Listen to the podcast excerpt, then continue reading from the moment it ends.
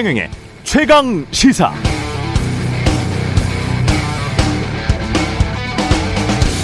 네, 설 연휴 잘 보내고 계시죠? 어, 가족이나 친구들과 모여 있는데도 외롭다. 그렇게 느끼시나요? 그렇다면 가족이나 친구들과 모여 있는 동안 어떻게 시간을 보내는지 돌이켜 생각해 보시기 바랍니다. 만나서 밥 먹고 잠깐 이야기하다가 각자 따로따로 휴대폰만 보고 있는 건 아닌가요? 그럼 당연히 모여 있어도 외롭지요. 제가 좋아하는 영어 단어 중에 퀄러티 타임이라는 게 있습니다. 직역하면 양질의 시간. 그런데 이걸 제대로 의역하면 가족, 친구 등 소중한 사람들과 특별하고 충만하게 보내는 시간을 의미합니다. 어떤 한 사람 혹은 활동에 집중하거나 헌신하는 시간을 의미하죠. 그렇게 특별하고 충만한 시간을 보냈다면 결코 외로울 일이 없겠죠. 결국 외롭지 않다는 것은 내 가슴 속에 뭔가 채워지는 느낌이 든다는 겁니다. 뭔가 따뜻하게 채워지는 느낌. 우리가 설 연휴에 가족 친구들을 만나는 것은 이런 가슴 따뜻한 시간을 위해서지 밥 먹고 따로따로 핸드폰 보기 위해서 그런 건 아니죠? 네, 안녕하십니까. 저는 KBS 최경령입니다. 2월 12일 금요일 세상에 이익이 되는 방송 최경령의 최강 시사 출발합니다.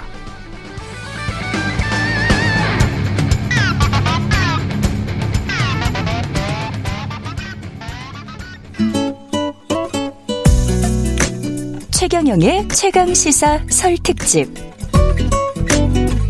강원국 2호선의 대화가 필요해. 대화가 필요해. 대화가 필요해. 명절하면 하하 호호 대화의 꽃 떠올려지죠? 아니면 가서 무슨 말 하지? 아니면 무슨 말 들을까? 이렇게 걱정이 들기도 합니다. 물론 무슨 말 듣고 계신 분들도 있을 것 같은데요. 이게 지금 언택트 명절이라 이게 어떻게 해야 되나 이번 명절은 이런 여러 가지 생각을 할 텐데요. 오늘 그런 이야기를 해보겠습니다. 최경령의 최강시사 설 특집 강원국 2호선의 대화가 필요해. 예, 강원국 대통령의 글쓰기, 강원국의 글쓰기, 또 KBS 일라디오 말 같은 말에 강원국 작가 나와 계시고요. 안녕하십니까? 예, 안녕하세요. 예. 예. 그리고 현대인의 마음을 참 잘 만져주시는 상담 전문가십니다. 예, 이호선 교수님 나와 계십니다. 안녕하세요. 아, 별다른 책이 없어 소개가 짧은 그러나 강원국 작가님과 함께 아, 하게 된 영광의 어, 강원도 출신 이호선입니다. 아니, 그, 저 제목이 예. 강원국 예. 이호선 이렇게 하면 안 되고요. 이호선 강원국. 강원국. 예. 예. 그러니까 왜요? 그 예? 예. 기억리운 순이 아니는 우리 이호선 교수님이 훨씬 지명도도 높으시고 예. 예 오늘 또 큰 활약을 보여주실 거기 때문에 아, 그렇게 말씀하시면 저 매장됩니다. 이게 지금 연장자 순인가요? 기억리운 순인가요? 뭐 연장자 기억리운 순이면 이게 예. 맞고요. 아 예. 그런데 뭐 우리 강원국 작가님 다음에 강원도의 이호선이니까요. 것 같습니다. 예, 강원 음, 국이 이제 강원도의 그, 그, 강원의 국이거든요. 아, 진짜로요? 아. 이제 강원국 처음에 검색하면 강원도에서는 국제 행사만 주로 뜨거든요. 아, 강원 국제 박람회 이런 거 주로 뜹니다. 어, 저는 참, 이, 실제 고향은 강원도는 아니시죠? 아, 그건 아니고, 네. 전주고요. 아, 근데 뭐 강원도가 낳은 정말, 그, 대단 어, 인재세요, 어, 이호선 아, 교수님. 제가 볼 때도 그런 것 같습니다. 네. 이번 언택트 명절은 어떻게 보낼 계획이신지 모르겠습니다. 두 분은. 저는 뭐 며느리인데요. 어, 예. 행복한 설입니다. 안 가거든요.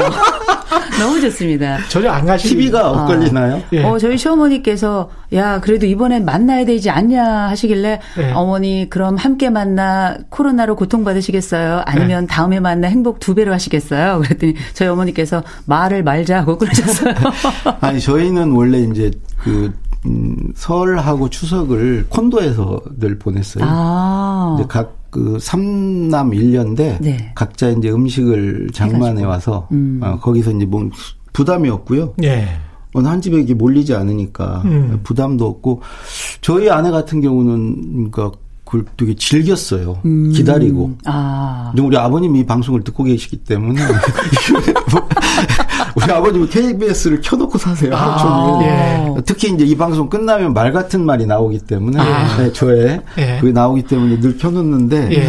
아내는 이번에도 정말 서운해하고 어. 예, 아버님을 꼭 뵈야 되는데 예. 그래서 그 속마음은 잘 모르겠지만 아, 지금 속마음을 말씀을 하시는 건지 그냥 네네. 겉으로 말씀하시는 아 진짜 속마음 보통의 경우는 이제 속마음일 예. 수도 있고 이제 예. 지령일 수도 있고요 아, 정치적인 발언일 수도 있고 아니, 예전에는 예. 저는 예. 전주에 이제 내려갔거든요 아, 버님이 네. 지금은 서울 근교에 와 계신데 음. 전주에 내려가는 길이 뭐 늘 한 10시간 이상 어. 차를 타고 가야 됐죠. 근데 그게 그렇게 기다려지고 설레고 아. 예. 어, 그랬거든요. 예. 더 옛날에는 우리 이제 설 때 되면 설빔, 설빔도 네네, 있고 영화 한 편 보고 아, 그다음에 이제 뭐 맛있는 거 예. 많이 먹고 그래서 또 기다리고 세뱃돈, 어, 세뱃돈 네네. 기다리고 그랬는데 저는 나이 들어서도 이제 계속 명절이 기다려졌어요. 아. 근데 예. 이번 작년 이게 저 추석부터 음. 이제 그게 안 되면서 음. 좀 서운해요, 정말. 아. 점점 근데 코로나 19 이전에도 부터 점점 그렇게 돼가는 것 같습니다. 고향이라는 개념이 그렇죠. 점점 멀어지는 것 같은 그런 느낌? 그렇죠. 아무래도 근데 이게 참 저도 명절이 쉽지 않은 며느리 중에 하나인데 예. 그럼에도 불구하고 또 가지 말라 그러니까 또 은근 가고 싶은 게 있어요. 이상하게 아. 하지 말려면 자꾸 하고 싶더라고요. 그건 원래 지금 그 원래 음. 준비된 멘트가 아니고 제 말을 듣고 뭔가 지금 내가 굉장히 코너로 몰리고 있다고 생각을 어, 제가 볼 때는 건가요? 의심이 많으신 것 같아요. 어. 근데 실제로 가지 마, 저희가 벌써 작년에도 저희는 음. 작년에도 설을 안 했어요. 그리고 예. 올 작년에 추석도 안 했잖아요. 그리고 음. 이번에 또 다른 설을 맞게 됐잖아요. 그런데 저희 이제 부모님이 워낙에 연로하시니까 예. 양쪽 부모님이 다 이제 아버님들 같은 경우에는 다 90이 아, 넘으셨어요. 그러니까 음. 보고 싶기도 하고요. 그리고 조금 왜 어른들이 가지고 있는 약간 그 빈마음이라는 네. 거를 저희가 알고 나이가 들면서 그 자리가 어떤 것인지 가끔씩 들어갔다 나와 보니까 또 가지 말라니까 또 은근히 가고 싶고 음. 그냥 늘 볼 수 있는 사람도 괜히 더 보고 싶고 그런데요. 일단 시댁은 안간히 좋네요. 아니 근데 작년 설은 코로나가 없었는데 작년 설에도 그 저희가 이제 뉴스를 또 듣고 하고 네. 그러잖아요. 네. 그러니까 아 이게 약간 팬데믹 얘기까지는 그때는 안 나왔었는데 음, 대유행 직전이었습니다. 직전이었어요. 직전. 그런데도 네. 그때 약간 설왕설래 말들이 좀 많았고요. 음. 또 저희는 또 아는 분들이 중국에 계신 분들이 계셨는데 아. 굉장히 소식을 좀 가깝게 들었어요. 아, 그래 네. 옳다구나. 약간 옳다구나 하기도 했고 어 이제 걱정도 좀 많이 됐죠. 그러면 옳다구나라 니요. 음. 예. 걱정이 많이 됐죠. 근데 우리 이번 같은 경우는 명분이 확실치 않습니까? 5인 이상 집합 금지 이게 근데 집에서 되게 궁금한 게 집에서 아파트에 모여 있다. 5인 이상. 네. 그럼 그것도 안 됩니까? 그건 되, 되는 거 아닙니까? 5인 이상 가구 수가 가구원 수가 5인 이상인 사람들도 있을 텐데. 제가 알고 있기로는 그쵸? 주민등록 예. 상에 예. 거주자는 함께 있어도 괜찮은데 아. 그게 아닌 경우에는 4인까지만 예. 함께 할 수 있고 예. 5인부터는 안 되는 걸로 그렇게 알고 있어서 그 대신에 그래서 통화하거나 뭐 전화 통화하거나 특히 요새 이제 영상 통화 이런 거 많이 하시지 않습니까? 네네. 그거 할 때도 뭐 어떤 말부터 꺼내야 될지 어떻게 이야기를 해야 될지 이런 것도 좀 서툴러요. 저도 그렇고. 뭐 영상 통화는 코로나 전에도 음. 이제 했었죠. 특히 이제 저희 조카들 외국에서 뭐 유학하고 있거나 아. 그런 경우에 이제 예. 세뱃돈을 음. 타야 되기 때문에 굳이 예. 영상으로 안 해도 해서 예. 아 정말 할 말도 없는데 예. 돌, 돌려가면서 한 마디씩 하는 게 너무 힘들어요. 그렇죠. 예, 그래서 저는 이제 그런 경우에는 우리가 보통 안부를 묻는다고 그러잖아요. 음. 그 묻지 말고 음. 그냥 안부를 전하세요. 자기 아. 안부를. 자꾸 뭐 물으면 할 말도 없고요. 음. 예. 예. 그래서 특히 이제 그뭐 뭐 우리 이제 모처럼 만나면은 뭐 너는 뭐 취직은 어떻게 됐니 음. 뭐 어떻게 됐니 자꾸 묻잖아요. 네. 제발 묻지 않았으면 좋겠어요. 그렇죠. 네. 저도 뭐 동의하고요. 제가 네. 늘 명절 때마다 강조하는 얘기가 있습니다. 아, 이게 영상으로 하던 아니면 실제 얼굴을 보고 이야기하든지 간에 어려운 상황에 있을 때에는 특별히 어떤 결정이나 진로 앞에 서 있는 사람들 앞에는 그 생로병사만 묻고 관원상제는 묻지 말자. 아, 제가 늘 제가 이야기하거든요. 생로병사만 묻고 관원상제는 묻지 말자. 뭐 이를테면 우리가 예. 어 벌써 지난 우리가 이제 지난주에 대부분 대학 발표가 나고 음. 또 이렇게 등록도 하고 이런 친구들이 있지만 또 그렇지 못한 상황도 있는데 음. 야 수능은 어떻게 됐냐 묻는다든지 음. 말씀하셨던 취업은 어떻게 됐냐 음. 결혼은 어떻게 되냐 애는 어떻게 낳냐 둘째는 어떻게 되냐 막내는 낳냐 뭐 이런 얘기를 쭉 하시면 참 어렵거든요. 그러나 우리가 생로병사라는 건 예. 아, 살아있냐, 아. 아. 그리고 잘 지내냐, 예. 또 그리고 너는 더 이뻐졌구나, 오. 너는 옛날부터 어, 괜찮은 애였는데 보니까 앞으로 네가 근육이 늘어날 애다, 뭐 이런 거 있잖아요. 예. 어, 예측할 수 있는 그리고 어, 들어도 기분이 좋을 음. 이런 얘기만 하고 짧게 끊는 것도 예의다 이런 생각이 드네요. 네. 아무튼 그 우리가 기쁜 소식을 전할 때에는 사실 음. 그 기쁨이 굉장히 고통스러운 분들도 계시기 때문에 그렇죠. 사실 이런 부분에 대해서 햇빛 그 밑쪽에 있는 그늘도 한 번쯤 늘 생각하면서 예. 이야기를 전해야 되지 않을까. 음. 또 형제가 있으면 큰애가 잘 됐다면 둘째는 늘 속상하거든요. 네. 또 막내가 잘 됐다 하더라도 그렇게 대접받지 못했던 큰아이는 또 속상할 수 있고요. 어. 예. 그래서 실제 우리가 어떤 소식을 전할 때는 중립적이기가 어려워서 맞습니다. 그럴 바에는 아예 누구에게나 문제되지 않는 음. 보편적인 음. 이야기를 전달하면 음. 어떨까. 음. 인류의 뭐 이런 건가요? 인권 어, 그렇죠. 뭐 이런 거? 그렇죠. 네. 뭐 이제 22세기에 어, 대한민국의 미래 뭐 이런 거 괜찮죠. 거. 네. 아니 그, 저도 그렇게 말씀하시니까 좀 기억나는 게 음. 특히 SNS 같은 데서 힘내세요 이런 거 있지 네. 않습니까? 네. 근데 막 힘을 내고 있는데 음. 나는 열심히 이제까지 노력했는데 음. 더 힘을 낼 수가 없는 상황인데 음. 힘내세요라는 그 부호도 있어요. 무슨 그렇죠. 예 SNS 상에 음. 힘내세요 또는 직접 힘내세요라고 쓰시는 분들도 있는데 그럴 때는 진짜 힘든 사람들한테는 굉장히 그게 짜증이 되더라고요. 음. 그 원래 우울증 예. 걸린 사람에게 해서는 안 될 말 중에 대표적인 게 음. 힘내라. 음. 음. 다 네가 하기 나름이다. 음. 어그 화이팅 네. 이런 말 정말 네. 그러니까 화이팅 하고 있는데 네. 네. 힘 힘을 내려고 해도 지금 세상이 안 되는데 뭐 이러면 요새 청년들이 제일 싫어하는 그 사자성어가 주마가편이라고요. 주마가편 달리는 말에 채찍을 때리는 예. 그거 참 말도 안 되는 그 무슨 의미인지는 알겠지만 언제까지 참, 내가 채찍을 맞아야 되냐. 그렇죠. 말 입장에서는 생각을 하지 않는 예. 그 달리는 사람 입장에서 생각하지 말 입장에서 생각하지 않는 건데 막상 우리가 살아가면서 참 우리도 어려운 경험들을 다들 하면서 성장했다 하지만 요즘처럼 어려운 경우는 흔치 않았던 것 같고요. 무엇보다 어, 항상 고통은 당사자에게 백이잖아요. 아무리 주변에서 야 나 때는 말이야 뭐 그건 별거 아니야 살다 보면 별일 다 했어 하지만 고통은 당사자에게 늘 100개 수준으로 다가가기 때문에 참 이런 것들에 대한 배려가 조심스럽고 또 힘내라는 말보다 그냥 어 우리 기프티콘 같은 거 많이 있잖아요. 그런 네. 거나 하나 보내주는 굳이 말로. 네, 아, 그럼요. 음. 예. 결국은 돈. 예.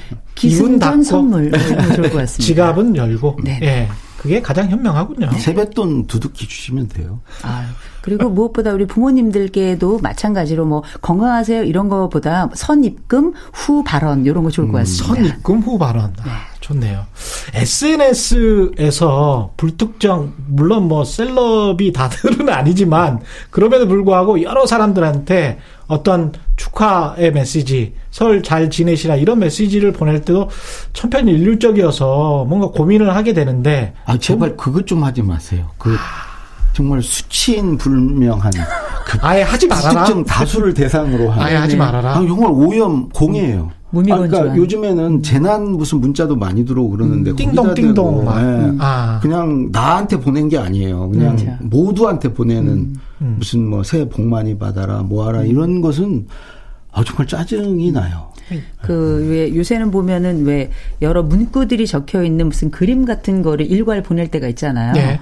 이제 이렇게 보면 어떤 경우가 있었냐면 저랑 저희 아는 그 친구들이 모여가지고 그때 한 한, 한, 4명 정도 같이 있었던 것 같아요. 같이 이렇게 있었는데, 저희한테 동시다발적으로 3명에게 같은 그 그림, 새해 복 많이 받고 뭐 건강이라는 음. 문구와 더불어서 나온 그 그림이 온 거예요. 똑같아요? 똑같은 거를.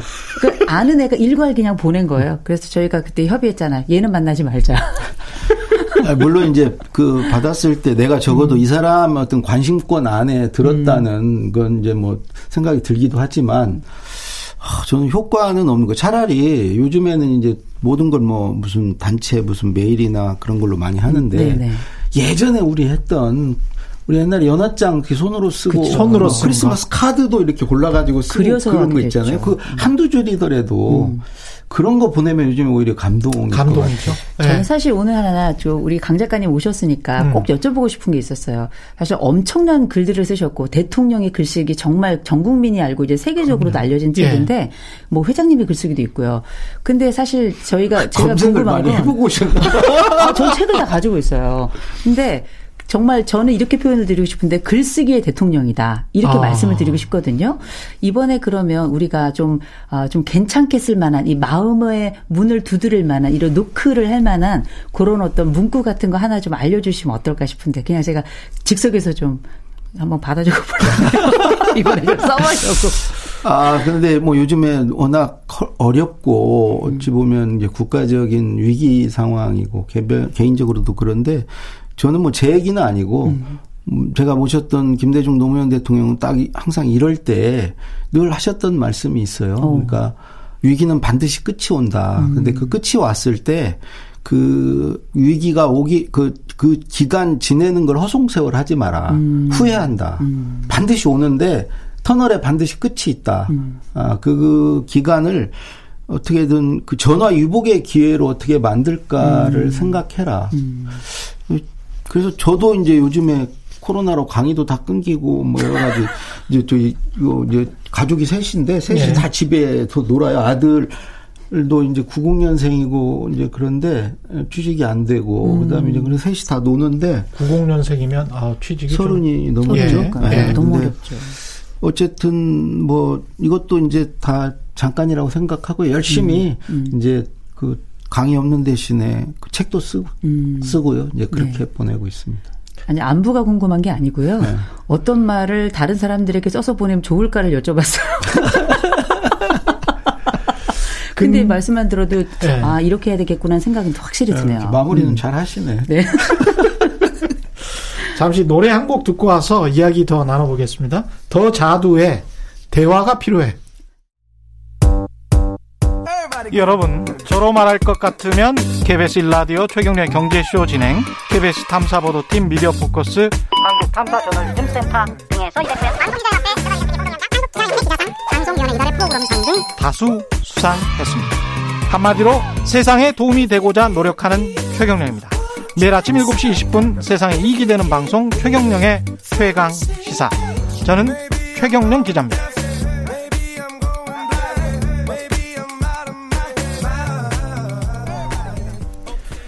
최경령의 최강시사 설 특집 강원국 2호선의 대화가 필요해 듣고 계십니다. 대통령의 글쓰기, 강원국의 글쓰기, 또 KBS 라디오 말 같은 말에 강원국 작가 나와 계시고요. 현대의 마음을 참 잘 만져주시는 상담 전문가 이호선 교수 나와 계십니다. 계속 이어가 보겠습니다. 아무래도 명절 이야기하면 또 세대 갈등 이야기를 안 할 수가 없는데요. 이 언론사도 그렇고 저 제가 저 방송기자연합회 저널리즘 특위를 하면서 음. 다른 언론사에 있는 제 또래 사람들을 많이 만났었거든요. 근데 그분들한테도 듣는 게 모든 언론사의 공통적인 지금 가장 큰 골칫거리는 세대 갈등. 음. 대기업에 계시는 상무님, 전무님들한테 듣는 말씀도 세대 갈등. 어떻게 해야 될지 모르겠다. 음. 내 대리님과 내 부하 직원을 어떻게 해야 될지 모르겠다. 똑같더라고요. 그러니까 이제 그 명절 때는 예. 다른 세대들이 같이 모이잖아요. 그렇죠. 우리 부모 세대, 우리 세대, 그다음에 자식 세대. 근데 요 세 세대가 어찌 보면 다른 나라 막 수백 년의 경험을 압축해서 경험한 세대예요. 음. 그리고 너무 달라요. 음. 어, 우리 부모 세대와 우리와 자식 세대가. 그러니까 어찌 보면 갈등이 있을 수밖에 없죠. 음. 갈등은 주로 이제 서로 다른 거에서 오잖아요. 음, 그래서 그래서 뭐 저도 이제 방법은 이제 모르겠지만 예. 음, 갈등은 불가피하다. 음. 아, 피할 수 없다. 음. 아, 일단 그런 생각이 드네요. 불가피하다. 뭐 저도 그거는 뭐 불가피하다고 보고요. 예. 저는 갈등이 일종의 진보를 위한 하나의 아, 뭐랄까 뜸들이기 과정이다 예. 아, 정도로 저는 보기 때문에 아니 자식 세대가 부모 세대들에 대해서 어, 가끔씩 어, 너무 이게 낡았다라고 얘기하지 않으면 인류는 어떻게 진보할 것인가. 음. 전 그래서 음. 세대 갈등을 저는 굉장히 긍정적으로 봐요. 음. 네. 다만 최근에 드러나는 양상들 중에는 이게 세대 갈등이 아니라 무례함이다. 라고 생각이 드는 여러 사회적 사건들이 벌어지니까 음, 예. 이를테면 뭐 전철에서 어 중고등 아이들이 그 노인들의 목을 이렇게 어, 그 우리가 이렇게 어, 하는 것처럼 예, 이렇게 하는 굉장히 놀라운 사건이 벌어져서 결국 이거는 어쩌면 그 중간에 끼어 있는 세대들이 예. 보여주었던 그 부모 세대들, 그 노년 세대들에 대한 하나의 부정적인 정서가 잘 걸러지지 않은 상태로 그냥 해석 없이 전달됐기 때문에 생겨난 현상이다 생각하고 이런 차원에서 그 세대 갈등이 나타나는 건 갈등이라기보기보다 이런 폭력적인 상황이 나타나는 건 참 안 좋은 일이라고 생각은 합니다만 예. 큰 의미에서 세대 갈등이 서로 의견이 다르고 음. 이 다른 의견에 대해서 어, 서로 조율점을 찾기가 좀 어렵다는 전, 거는 저는 역사적으로 늘 있어왔던 일이고요. 예. 또 이번 세대에 특별히 어, 요즘은 우리가 완전히 도구가 다른 세대잖아요. 예. 20세기 인간과 21세기 인간이 서로 분리가 되어서 어, 다른 매체를 사용하기 때문에 당연히 뇌도 다르고 문화적 시냅스도 좀 다르다고 봐요. 예. 그렇다면 어, 이런 갈등은 뭐 불가피한 것이다. 우리 강 작가님 말씀대로 불가피한 것이고 다만 이런 불가피한 그 갈등 사이에 우리는 어떤 새로운 진보를 꿈꿀까? 아, 그리고 이런 세대의 격차를 건강하게 양립할 수 있도록 하는 게 차라리 저는 이걸 중화하는 방식보다 더 중요하지 않겠나 싶어요. 세대 간 이게 갈등이 아니고 이제 세대 간 증오, 혐오로 이제 좀 있어요. 발전이 음, 게 사실 그뭐 이런 말이죠. 뭐 틀딱충 아, 이렇게 네, 네. 예. 어른 세대 틀딱. 노인 네. 세대를 틀딱충이라고 음. 저기는 급식충이라고 또 하잖아요. 네. 어른 세대는 젊은 네. 세대를 그러니까 이게 저 보면은 저도 이제 직장 생활을 할 때 보면 우리 윗세대들은 음.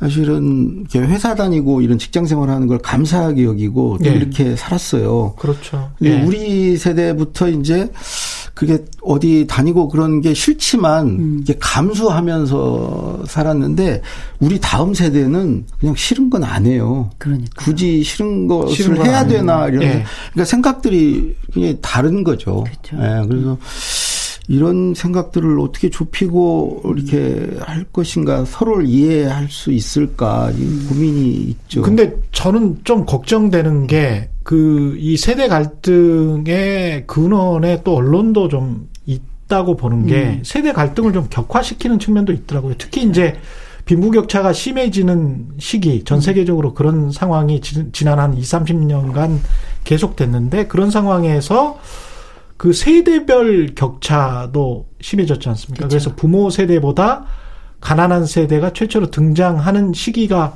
도래를 하니까 음, 음, 음. 이 자식 세대, 청년 세대, 미래 세대 뭐라고 부르든 간에 이 친구들은 뭔가 뺏긴 것 같다는 음. 상대적 박탈감이 있는 거예요. 음, 음. 그래서 뺏긴 내가 뺏겼는데 누가 내 걸 가져갔지라고 보니까 삼촌이나 부모님 같은 거야. 근데 삼촌이나 부모님한테는 뭐라고 못하니까 음. 밖에 있는 삼촌이나 부모님 세대에게 야멸차게 구는 거죠. 음. 그런 느낌이 좀 들거든요. 음. 그 밀레니얼 세대라고 하잖아요. 예. 음, 그 어느 정도 그런 거를 그런 부분이 있죠. 그러니까 우리 세대가 아, 너무 오랫동안 장기 집권하고 있어요.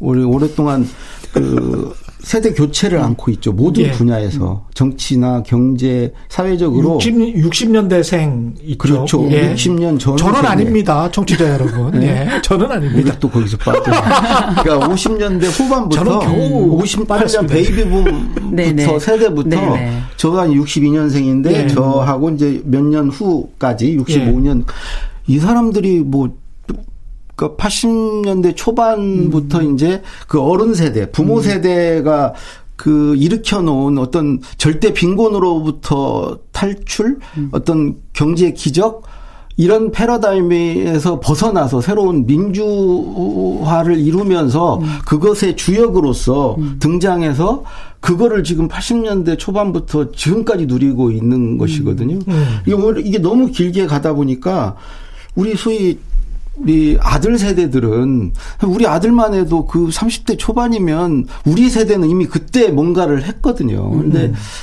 그거를 할 설 땅이 지금 없는 거죠. 음. 그에 반해서도 노인 부모님 세대들은 우리가 기껏 다 이렇게 해서 먹고 살게 해줬는데 아니 이렇게 먹고 살게 해주는 과정에서 여러 가지 뭐 힘드셨어요. 이런 아니 이런 게 있죠. 예. 무슨 뭐 대기업 무슨 이런 어 재벌 문제도 있었고 여러 예. 가지 민주주의를 훼손하는 그 뭐 독재를 용인하는 음. 이런 부분도 있었는데 그럼에도. 지금 다음 세대들이 예. 어, 그 자기네 공은 얘기를 않고 자꾸 과를 가지고 음, 음. 막 얘기를 하고 그러니까 윗세대들도 이제 우리 세대에 대해서 음, 불만이고 그것도 네. 상실감, 박탈감이 있고 음. 아랫세대는 아랫세대로 또 박탈감이 있는 거죠. 근데 네. 이런 세 개 세대가 지금 음. 공존하고 있으니까 서로 간의 어떤 불화, 갈등이 음. 없을 수가 없죠. 이호성 교수님. 뭐 말씀하신 대로 저는 그 언론이 미친 영향이 좀 크다고 보는 게 첫 번째로는 세대 갈등을 처음부터 얘기한 게 아니라 세대 갈등을 논하기 위해서 마치 세대를 불러놓은 것 같은 음, 이런 느낌이 굉장히 맞아요. 크고요. 예. 그러니까 이건 뭐냐면 싸우라고 마치 어떤 하나의 장 안에 넣어둔 것 같은 느낌을 아주 한 지난 한 10년에서 15년 사이에 계속 이런 좀 부추기고 부추기는 있어요. 면이 예. 좀 있었어요. 예. 그리고 또 하나는 어, 사실 말씀하셨던 것처럼 1차 베이비붐 세대들이나 2차 베이비붐 세대들이 어, 그 사이에 그 다음 세대를 위해서 뭔가를 해야 되는 역할을 좀 부진하게 한 것도 전 있다고 봅니다. 음. 워낙에 풍족했던 시대고 누리는 시대이기 때문에 그 이후 다음 세대를 위해서 우리가 어떻게 해야 될 것인가에 대한 준비를 사실 풍부히 알던 세대, 경험한 세대가 아, 더 준비를 해줘야 되는 게 맞는 세대요. 거거든요. 그러면 우리 세대죠. 네. 우리? 네. 네. 네. 그러면 다음 세대입니까? 네, 저는 뭐 2차 베이비붐 세대니까요. 네. 근데 여하간 그런 과정들에 있어서 어, 지금의 기성세대들의 잘못 또 언론이 어, 했던 부정적 역할들은 분명히 있다라고 보이고요. 다만 참 안타까운 건 뭐냐면 어떤 세대든지 간에 서로의 모습을 경험할 수 있어야 거기에서 공감대도 형성이 되고 공감력이라는 것도 만들어지는데 각자 노년들에게 1대1로 만나보면 청년들에 대해서 너무 안타깝게 생각해요. 음.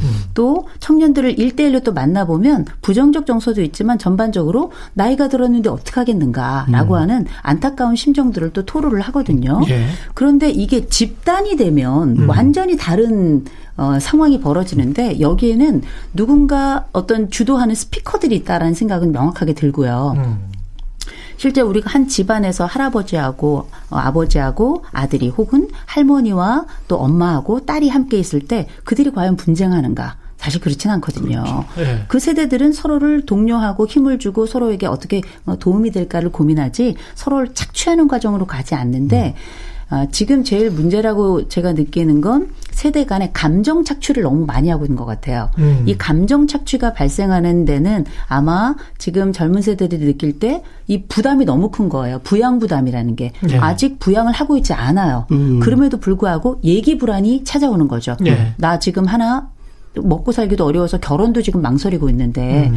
지금 내가 만나지도 못한 내 조상들까지 부양을 해야 되고 음. 내가 지금까지 살아오면서 앞으로 뭐 살 날이 정말 너무나도 길고 그런데 언제 돌아갈지도 모르는 할아버지와 또 아마 까마득히 우리에게 부양을 얘기하고 있는 내 아버지 세대에 대한 이 두 세대를 부양한다는 것에 대한 얘기 불안이 지금 20대에게는 클 수밖에 없고요. 20대는 20대의 그 고통과 불안을 어 더 윗세대에 전달하지 못하고 있고요. 예. 윗세대는 현실적으로 겪는 이 고통에 대해서 아랫세대들에게 충분히 설명할 기회를 갖지 못한 것 같아요. 서로 화가 나 있지 음. 서로 얘기는 안 한 것 같아요. 그야말로 대화가 필요한데 서로에게 아직은 계속 화를 내고 있는 상태로 화가 나 있을 때는 서로의 진심이 전달이 안 되잖아요. 그렇죠. 요런 역할을 언론이 해야 되는데 음. 오히려 이제 약간 다른 방식의 음. 역할을 하고 있기 때문에 이런 부분이 좀 안타깝지 않은가? 그건 역시 기성세대, 흔히 말하는 지금 중년 청년들의 역할도 바로 이 세대들의 중간 다리 역할을 해줘야 되는데 어, 본인들 살기도 좀 어려운 상황이니까 사실 그 역할을 제대로 의무이지나 이나 방기하고 있는 건 아닌가라는 반성도 해봅니다. 교수님 말씀대로 사실 다 이해는 돼요. 음. 그렇죠. 어, 그 우리 부모님 세대도 충분히 이해가 되고. 그렇죠. 또 우리 자식 세대 보면 우리만 해도 저만 해도 이제 그 사남매가 이제 부모님을 부양하는 거였는데 아들 하나가 이제 두 사람을 부양해잖아요. 음. 그러니까 그 부담감이 엄청 지금 또 크죠. 네. 그래서 그 각 세대가 갖고 있는 자리 나름대로 그 사정이 있죠. 음. 네. 근데 교수님이 애기 불안 말씀하셨는데 미래에 대한 불안을 언론이 제가 좀 부추긴다고 생각하는 게 아주 객관적으로 보자면 윗세대가 산업화 세대든 민주화 세대든 간에 국민연금을 한 700조 정도 쌓아놨고 음. 그리고 천조까지는 그냥 순증한단 말이죠. 그리고 사회보험 각종 이제 4대 보험이라고 음. 우리가 하는 것들이 그 제도가 만들어지고 제대로 시행된 거는 사실 90, 90년대 초반이라고 음. 봐야 되고 독일이나 미국처럼 한 100년 전부터 그렇죠. 이런 제도가 있었으면 역사적으로 경로정성 때문에 천천히 세대가 좀 나눠 갖는 그런 음. 상황이 되는 건데 우리는 바로 한 3, 40년 전에 음. 아주 안 좋은 상황에서 그런 게 정치적인 이유 때문에 생겼다가 음. 그걸 이제 어떤 유권자들의 표 때문에 노년 세대에 몰아준 음. 거잖아요. 근데 그걸 나중에 이렇게 평평하게 펴려고 하니까 음. 스프레드 하려고 하니까 음. 이게 쉽지가 않은 거예요. 만만치 않죠. 예, 노년 세대는 오 그럼 왜 내 걸 기존에 음. 그만큼 줬었는데 왜 또안 음. 주려고 해? 음. 이렇게 이야기를 하는 거고 미래 세대는 나는 계속 공여를 하면서 음. 기, 기여를 하면서 찾아가는 건데 왜 음. 당신들은 더 많이 가져가는 것 같아? 음. 이런 어떤 경제적인 싸움이 있는 거거든요. 이 안에 사실은. 그 우리는 뭐 이게 청년 세대를 보는 우리의 시각도 무슨 청년 실업 문제라든가 어떤 우리가 문제를 해결해 줘야 될 대상이고 어떤 보호와 부양의 대상으로 볼 게 아니고 예. 그들도 이제 어엿한 주체로서 인정을 해주고 저는 아들한테 그렇게 합니다. 음. 그럼 그 김대중 대통령 옛날에 문화정책 하면서 지원은 하되 간섭은 하지 않는다. 음. 저는 이걸 청년들에게도 그대로 적용할 수 있다고 생각해요. 지지하되 네. 간섭하지 않는다.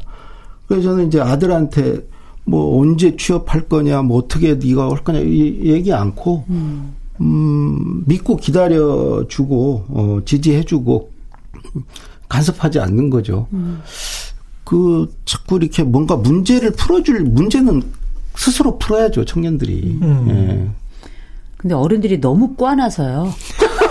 풀기가 이번 네. 생에 가능할까 싶은 이제 이런 낙담하는 마음이 생기니까 그런 거긴 한데 네. 정말 저는 맞는 말씀이라고 생각하고요. 다만 지금 지금 세대 그러면 어 지금 우리가 추석 뭐 설 이렇게 명절들이 다가올 때마다 세대에 관한 이야기를 하는데 어른들의 역할은 좀 분명한 것 같아요. 음. 어른들은 이제 나무라는 거 끝났고요. 음. 어, 이제는 윗세대든 아랫세대든 좀 돌봐주고 지금 너무 뭐 우리가 팬데믹도 겪고 있습니다만 이 팬데믹보다 더 무서운 게 마음의 팬데믹 아니에요. 예. 경제적으로도 그렇고 서로를 이렇게 받아들이고 수용하거나 포용하기에도 이미 우리가 너무 쪼그라들어 있는 상태에 있는 청년들이 또 많기 때문에 이때야말로 좀 살아봤다는 어른들이 음. 내 경험을 강조할 게 아니라 그랬냐라는 말, 아, 그랬냐라고 하는 왜 우리가 아이들 얘기 들어본 지 진짜 오래됐거든요. 음. 언젠가부터 우리가 MZ 세대라고 하는 게 밀레니얼 세대하고 Z 세대가 합쳐서 1980년대부터 지금 2000년대 이후에 태어난 아이들까지 그 청년 세대를 다 포괄하고 있는데 이 세대가 가지고 있는 특징이 그냥 자기 방에 들어가서 스마트폰 하는 거예요. 아. 그렇다 보니 애들의 목소리를 들어본 지가 너무 오래고 애들이 보낸 이모티콘만 우리가 만나는 게 지금 우리의 상황이기 때문에 집 방에서 밥 언제 먹어요? 카톡으로 해요. 그러니까. 근데 이럴 때 그러면 야 너는 왜 버릇없이 거기 앉아가지고 그냥 하냐 이렇게 얘기할 수도 있지만 가서 문을 두드려 본 세대가 그 문을 두드렸으면 좋겠어요. 예. 그래서 청년들이 뭘 하기를 기대하는 것도 전 무리라고 보고 그냥 두면 왜 이렇게 문제 꽈놓고 방치하냐 그래요. 음. 그렇기 때문에 이렇게 마음이 오랫동안 상하고 앞으로 절방을 바라보는 사람들에게 필요한 건 온도밖에 없고요. 그때 디지털의 힘이 오히려 아날로그를 통해서 해소점을 찾게 되지 않을까 싶은 생각이 들어요. 저는 뭐 굳이 가서 문 두드리지 말고요. 네. 그냥 밖으로 나오기를 기다려주고 음. 제가 보기에 우리 다음 그 자식 세대들이 우리보다 훨씬 똑똑해요. 네. 음. 높아심에서 자꾸 뭘 가르치려고 들고 음. 되지도 않는 자기네 경험 가지고 음. 아니 맞아. 배우려고 해야죠. 지금 맞아요, 유튜브도 맞아요. 배우고 네. 어 자식한테 배워야죠. 저뭐 배울 거 천지던데 요즘에 다 아들한테 뭐 다 물어봐야 살수 예. 있던데 예. 그런 마음으로 이렇게 하면 음. 전될 것 같아요. 문제는 우리 부모님 세대와의 관계를 또 어떻게 해야 될 거냐는 문제는 음. 남지만 음. 생각해 보니까 말씀을 듣다가 이게 패거리처럼 나누어서 세대별로 생각하는 것도 일종의 집단주의 같다는 그런 느낌이 듭니다. 그리고 집단주의를 부추길 필요는 없으니까 그렇죠. 개인과 가정에서 해결할 수 있는 일들이 굉장히 많을 것 같습니다. 가정에서부터. 음, 음. 예. 저는 강 작가님이 정말 좋은 말씀하셨다고 생각하는 게 음. 우리가 옛날 그러니까 아날로그 시대의 그 해법은 뭐였냐면 아랫세대가 윗세대에게 질문을 하는 방식이었어요. 음. 지금 디지털 시대에도 똑같은 질문인데 이제는 윗세대가 아랫세대에게 질문을 해야 되는 맞아요. 때이기 때문에 네. 물어보는 거거든요. 예. 모를 때 제일은 물어보는 거거든요. 그렇죠. 근데 요새는 그렇게 아들이 딸이 대답하지 않고 이렇게 구글이 대답을 하고 시리 뭐뭐 뭐, 우리도 뭐, 뭐, 부모님 세대 빅스비 뭐 이런 애들이 음. 대답을 질문해야 돼요. 예. 부모님 세대들 말하고 싶어요. 음. 그러니까 되게 이제 어른 노인이 되면 네 가지 고통이 있다고 그러냐면 음. 질병 그다음에 이 경제적인 어려움 음. 그다음에 무슨 역할이 없는 음. 어떤 무의. 그런 거 예. 예. 마지막으로 이제 외로움이라고 그러잖아요. 예. 우리 아버님 찾아뵙고 이렇게 물어봐 여쭤봐 보면 되게 좋아하세요. 음. 우리 아버님은 6.25도 겪으시고 심지어 일제 강점기를 겪으셨거든요. 예. 그리고 이제 우리 할아버지를 아시고 음. 이걸 다 아세요. 음. 그런 건 나는 모르잖아요. 우리 음. 아버님은 아시는 거고. 예. 그런 거 가서 여쭤봐요. 음. 그러면 그거는 정말 그런 말할 때 제일 이렇게 어, 기뻐하시거든요. 네. 어, 자식, 그러니까 언제부턴가 이렇게 역전이 되거든요. 음. 자식이 나보다 이제 뭔가를 더 알고, 맞아. 이제 그렇게 음. 되는데, 그런 데서 소외되는 것을 그렇게 물어봄으로써, 예. 이게 어찌 보면 위로해드릴 음. 수 있다는 거죠. 사랑은 낭비라는 말이 맞는 것 같아요. 사랑은 낭비다. 예, 일부러 물어보고 아. 일부러 기념하고 아. 이게 사실 사랑의 행위 중에 가장 대표적인 거잖아요. 네. 이를테면 뭐 뭔가를 축하해 준다든지 뭐 아, 사랑한다고 표현한다든지 선물을 준다든지 이게 다 어떻게 보면 사치고 낭비일 텐데 네. 사치와 낭비가 없는 건 사랑이 아니라고 저는 생각을 하는데 예. 일부러 찾아가서 시간 내서 질문 드리고 음. 알지만 여쭤보고 이런 과정들이 참으로 낭비 같지만 깊은 사랑이고 그게 어, 말 그대로 사람을 어떻게 묶어내는가를 보여주는 하나의 가장 상징적인 말이 아닌가 싶어요. 음. 저도 뭐, 그, 같이 모시고 살진 않지만, 그 2주에 한 번은 꼭 갑니다, 요즘은. 음. 그래서. 여자시네요. 어, 예. 그, 저 아파트 그 문고리에 여기 저 음식, 음. 그렇게 온, 안 계시면 이렇게 오더라도 오. 2주에 한 번은 꼭 음. 갑니다. 제가 아는 분이 정말 명언을 하셨어요. 음. 그리고 실천을 하느라고 정말 애를 먹고 계신 분이 계신데 네. 이런 말을 가운으로 쓰셨더라고요. 옛날에 왜 뭐 일하지 않는 자는 먹지도 말라 이런 얘기를 효도하지 않는 자는 먹지도 말라라고 써서 이렇게 집에다 붙여놨대요. 근데 그걸 이제 자식들이 보잖아요. 근데 본인이 그걸 하지 않으면 자식들에게 면목이 없을 것 같아서 음. 그래서 부모님께 잘한다 이런 음. 얘기도 하더라고요. 아 때로는 이 낡은 아이템인 효도가 때로는 가훈이 되고 이게 하나의 실천 덕목이 되면 때로는 그게 다른 세대들에게도 덕이 되겠구나 이런 생각도 좀 하면서 우리 모두가 언젠간 음. 노인이 되잖아요. 네네. 음. 음.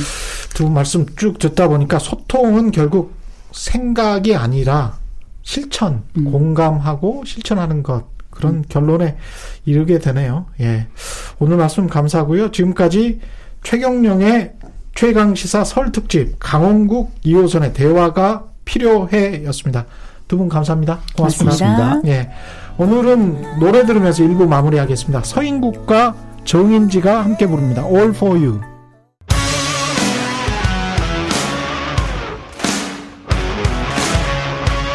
오늘 하루 이슈의 중심 최경영의 최강 시사.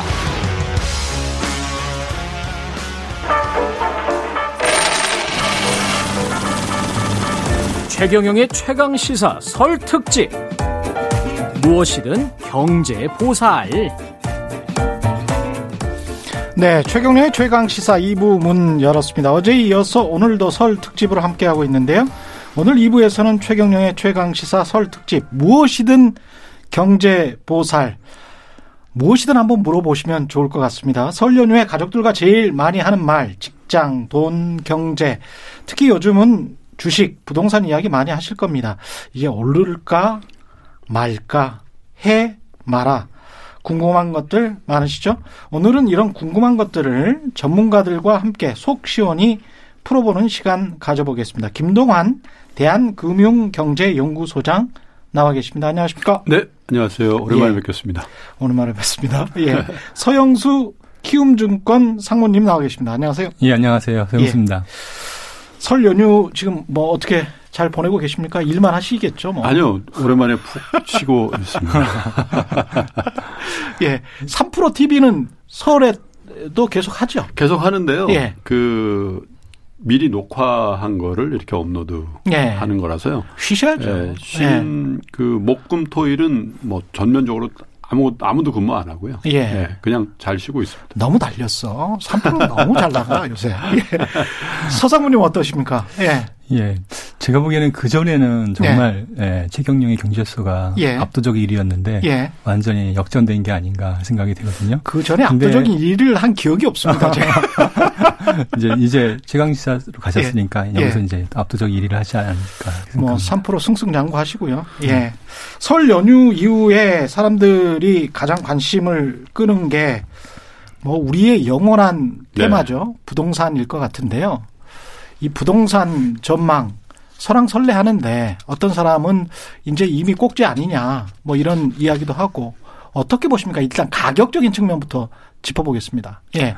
제가 먼저 말씀드릴까요? 예. 예, 서영수 사모님. 예. 집값은 어, 올해는 전년보다는 상승률은 둔화될 것이다. 예. 그리고 거래는 상당히 감소할 것이다. 이렇게 보고 있고요. 음. 그리고 변동성 측면에서는 하락 위험까지도 우리가 감수해야 된다. 그러니까 다시 말하면 투자의 리스크는 2020년보다 2021년이 상당히 높아질 수 있다. 올해? 네. 금리가 예. 안 오르는데? 금리가 안 오른다는 조건 하에서도? 어, 아셔야 될 거는요. 예. 이미 금리가 상당히 많이 오르고 있습니다. 지금 시중금리 말씀하시는 겁니다. 예. 중요한 거는 대출금리입니다. 음. 어, 마이너스 통장 대출금리 한 달 만에 신규 기준으로 50bp 0.5%포인트가 올랐습니다. 몇, 몇 주 사이에요? 한 달 만에. 한 달 만에? 예. 최근에 정부가 대출 규제를 강화하면서 음. 대출 금리는 빠른 속도로 올라가고 있고요. 예. 이런 기조가 지속된다. 그렇게 본다라면 예. 어, 오히려 더 이런 스퀴즈 현상들은 심화될 것으로 보여지고요. 예. 그것은 분명히 자산 시장, 다시 말하면 부동산 시장과 나아가서 주식시장에도 어느 정도는 영향을 줄수 있다 이렇게 보고 있습니다. 지금 저 스퀴즈라고 영어 단어를 쓰셨는데 긴축 우리가 쪼인다 그러죠. 아유 네. 삶이 궁핍하게 쪼인다. 근데 금리가 시중 금리가 조금 올라가면 이게 빚을 많이 진 분들은 굉장히 좀 힘들어지는 건 사실이지 않습니까? 그렇죠. 이제 예. 모든 투자 활동에 있어서 금리가 중요한 거는 기본적으로 내가 그 자본을 조달해서 얼만큼 이익을 낼 수 있는가에 대한 기대를 에, 어느 눈높이로 낮춰도 되나 아니면 훨씬 높여야 되냐 이거가 결정되는 게 금리잖아요. 예. 근데 금리가 조금만 올라도 음. 그 눈높이는 또 많이 높아져야 되는 측면이 있거든요. 예. 근데 에, 저는 이제 뭐 부동산 전문가가 아니기 때문에 감히 제가 올해 아파트 가격을 비롯한 주택 시장을 전망하기는 좀 어려울 것 같은데 저는 이제 주로 주식상을 보는데 주시장에 가격 부담이 있음에도 불구하고 계속 머니 무브라고 하죠. 이 시중 자금이 부동산에서 예금에서 주식으로 옮겨가는 추세가 쉬 꺾일 것 같지가 않아요. 예. 예 왜냐하면 에, 주시장의 화랑 국면이 꺾이려면 금리가 굉장히 빠른 속도로 급등해 줘야 되는데 음. 사실은 이제 서상무님 말씀하시지만 금리가 오르긴 오르는데 제한적으로 오르고 있는 거거든요. 사실 한 달 사이에 52bp면 네. 그렇게 급등은 아니다. 네, 물론 이제 뭐 단기적으로만 고, 고 단기간만 이제 분리해서 보면 비교적 크게 올랐다고 할 수도 있는데 네. 장기 추세를 이탈시킬 정도로 그렇게 올라가는가? 그 음. 부분에 대해서는 글쎄 저는 조금 달리 보는 측면이 있어요. 근데 네. 부동산에 관련해서 오히려 금리보다는 정부의 정책, 특별히 보유세라든지 양도세 같은 세제의 어떤 변화가 사실 올해 6월 이후부터 이제 본격적으로 진행이 되지 않습니까? 네. 거기다가 최근에 나온 공급 확대책이라는 게 물론 이제 정부의 대책이 워낙 이제 많아서 예, 많기도 하고 여지껏 별로 실효성이 없다 보니까 신뢰를 못 얻고 있는 측면도 있습니다만은 예. 예, 뜯어놓고 보면 아 어쩌면 한 4년 동안에 처음 나온 실효적인 공급 확대책이라고 저는 느끼거든요. 네. 왜? 사람들이 살고 살고 싶어 하는 지역에다가 집을 더 짓겠다는 최초의 대책이라고 저는 느낍니다. 음. 네, 지금까지 공급 확대하면 아, 내가 저기까지 가서 살아야 되나 이런 쪽의 확대가 있었고 예. 그렇죠. 그래서 물론 이제 이 공급 확대책이 굉장히 정부의 의지대로 잘 먹혀 들어가야 된다 숙제는 있, 있으나 어쩌면 공급 확대라는 아젠다를 비교적 잘 던진 거라고 보고 그게 올 6월 무렵부터 시작되는 세제 강화 맞물려서 들어가는 경우에 음. 부동산에서 예금에서 주시장으로 옮겨가는 자금의 큰 이동을 조금 더 가속화시킬 수도 있는 여건이 만들어지는 거 아닌가 그런 생각이 들어요. 6월 세제 관련해서 보충해서 설명드리면 6월부터 그 다주택자에 그렇죠. 관한 양도세, 네. 음. 양도세가 일반 과세로 한시적으로 적용되던 것이 이제 중과세가 되기 때문에 네. 6월 1일부터는 어 다주택자의 매물이 덜 나오게 되고 음. 그 안에 지금부터 음. 한 4월, 5월까지 네. 더 나오게 된다. 그 말씀을 지금 하 고 계시는 겁니다. 음. 예, 근데 서영수 위원하고는 약간 좀 생각이 다르실 수도 있, 을 것 같습니다. 공급 대책과 관련해서도 그렇고 금리와 관련해서도 그렇고요. 예, 그렇게 음. 보고 있지는 않고요. 약간 다르게 보고 있습니다. 예. 음. 기본적으로 정부의 정책 기조는 예. 어, 2021년 들어와서 어쨌든 바뀌었다라고 보고 있거든요. 음. 다만 강도가 중요합니다. 이 강도가 이 점진적일 것인지 아니면 급진적일 것인지 이 부분에 대해서는 아직 유동적이다 이렇게 보고 있습니다. 어, 그래서 어, 지금의 지금 금리 상승을 단지 일시적인 인상이 아니라 추세적인 변화로 보는 건 맞는 것 같고요. 음. 음. 그 상승이 어느 정도까지 될 것인가 이 부분이 중요한데 그거는 3월 달에 있을 이제 가계부채 선진화 대책 요게 이제 DSR과 맞물려서 아마 어, 신용대출과 전세자금 대출에 대한 규제가 있을 텐데요. 아. 어, 여기에 아마 달려있을 것으로 보여집니다. 예, 3월에 금융위가 선진화 대책을 마련해서 발표하겠다고 했으니까 음, 그렇죠. 그게 사실은 초미의 관심사긴 합니다. 음. 대출 규제와 관련해서도 그렇고 그리고 한 가지 제가 더 설명을 드려야 될 부분이 아까 52bp 정도 한 달 동안 올랐다고 했는데 이게 어느 정도 수준이냐면 2%에서 우리가 금리가 3% 대출금 대출 금리가 3%로 올랐잖아요. 그러면 50%가 오른 거예요. 그렇죠. 50%가 그러니까 2점 예. 어떻게 올랐냐면요. 예. 어, 신규 취급액 기준으로 그 그거는 이제 2, 2%에서 3%로 오른 거는 100bp인데 그거는 아, 제가 좀더 예. 말씀드리면 지금 12월 말 기준으로 뭐 11월 음. 대비 11월이 이제 어, 신용 대출이죠. 신용 대출의 그 평균 금리. 예. 어, 이게 이제 2.5%였어요. 예. 이게 12월 한 달 동안 3%로 올라간 거예요. 음. 예. 예. 이런 사례는 굉장히 드문 사례입니다. 근데 그걸 그걸 이제 실세 금리 창구에서 하는 이제 금리로 볼 수는 있는데 음.